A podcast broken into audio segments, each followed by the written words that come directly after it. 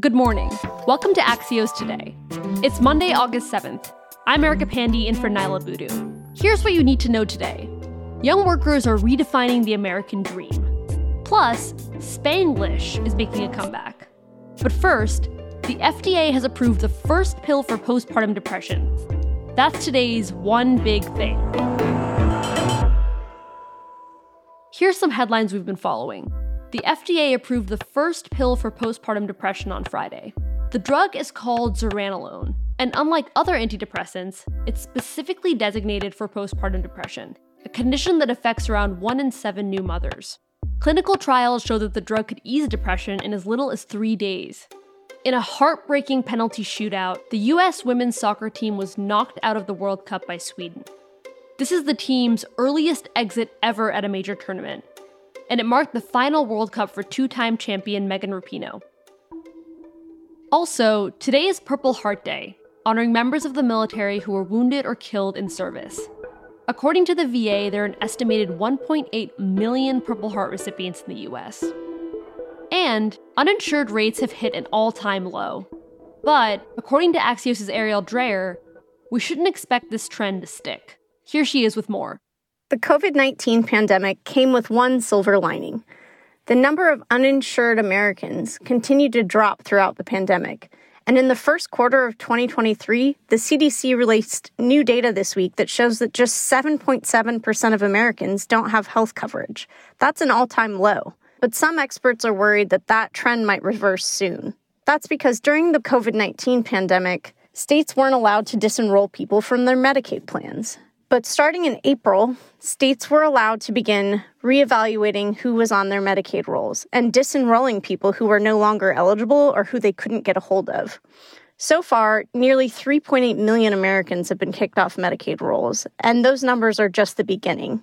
So while the number of uninsured adults kept falling even as the pandemic subsided, that trend will probably reverse soon. Regionally, the South has the highest uninsured rate at 16% and Hispanic and multiracial individuals have the highest uninsured rates in the country.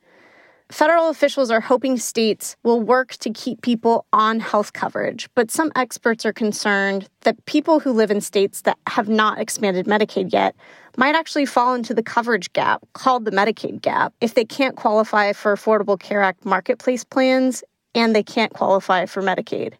We won't know for several months exactly how many Americans will be impacted by Medicaid disenrollments, but early estimates show that millions likely will be. That's Axios healthcare reporter Arielle Dreher. In a moment, why the American dream may have lost its hustle. Your brain needs support, and new Olly Brainy Chews are a delightful way to take care of your cognitive health.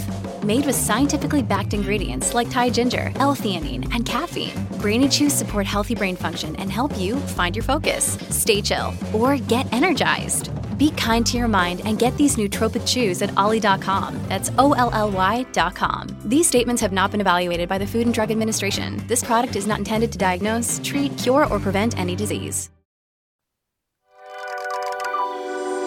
Welcome back to Axios Today. I'm Erica Pandey. You've probably heard us talk about the trend of, quote, quiet quitting and other ways American work culture has shifted after the pandemic. But even before the pandemic, young Americans have felt disillusioned with capitalism and the traditional way of working. Axios' Felix Salmon has been covering how hustle culture is on its way out and a new American dream is on its way in. Hey, Felix. Good morning, Erica. So, Felix, how exactly has the American dream shifted, especially for Gen Z or young millennials? I think the old American dream was that if you work hard, you can be anyone you can imagine. You know, like anyone can rise to whatever heights if only they just put the right effort in, maybe get a bit lucky, and most importantly, work at it.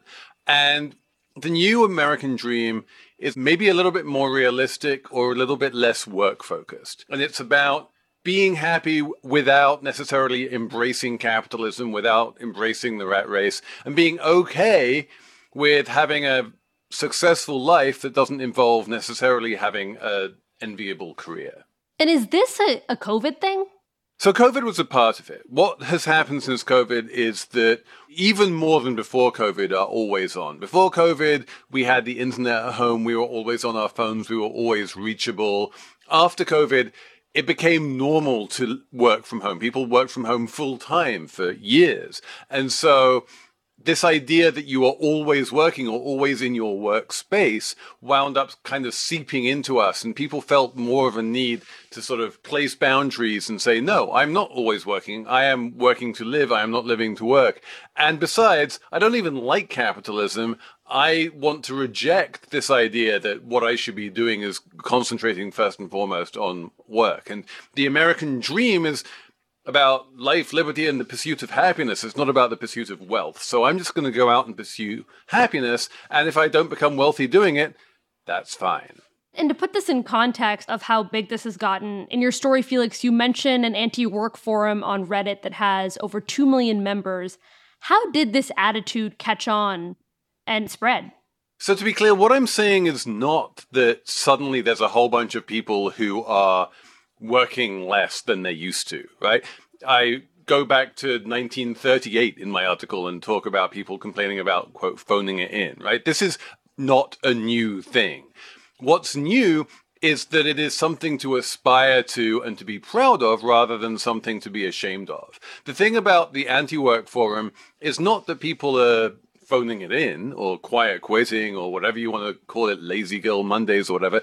The thing that's new is that people are proud of it, open about it, and they're saying like, yeah, this is me. I am not someone who places my job front and center. And they're willing to say that not only to their friends, but even in some cases to their employers. Felix Salmon writes the Axios Markets newsletter. Thanks for joining us, Felix. A pleasure. Spanglish is making a comeback.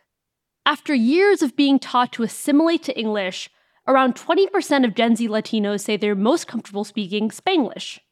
That's according to a recent survey conducted by the U.S. Hispanic Chamber of Commerce and the marketing agency Chemistry Culture. Niala spoke with Axios Latino's Marina Franco about this Spanglish revival. Hi, Marina. Hi, Niala. So I will say, as a Miami native, I always say that I'm perfectly fluent in Spanglish, but what exactly categorizes Spanglish? Spanglish is categorized mostly by fluently being able to jump from one to the other in a way that isn't necessarily code switching. It's more about because you're somewhat fluent in both English and Spanish, you can immediately jump in into another one. But it's also about certain terms that have become more common when used in the mixture of both languages. So instead of saying, I'm going to park here, you could say, me voy a parcar. Estacionar would be the Spanish term for it, but it's just much more fluid for a lot of people who are bilingual to just say aparcar. Can you take us back a bit? Just 5% of boomers say they're most comfortable speaking Spanglish most of the time. Why did Latinos in the US stop speaking Spanish? They were sort of told to be very discreet, just out of fear of being harassed or yelled at or, you know, being attacked by one of those people who say you're in the US, speak English. For a lot of people that we've spoken with at Axios Latino, their grandparents changed their last names or did not fight back when their names were changed in official documents just to make them more easily pronounceable by English speakers. So, for example, you would have a last name like Peña, and that means cliff. But it was changed to pena for a lot of them with just the N, and that means sorrow.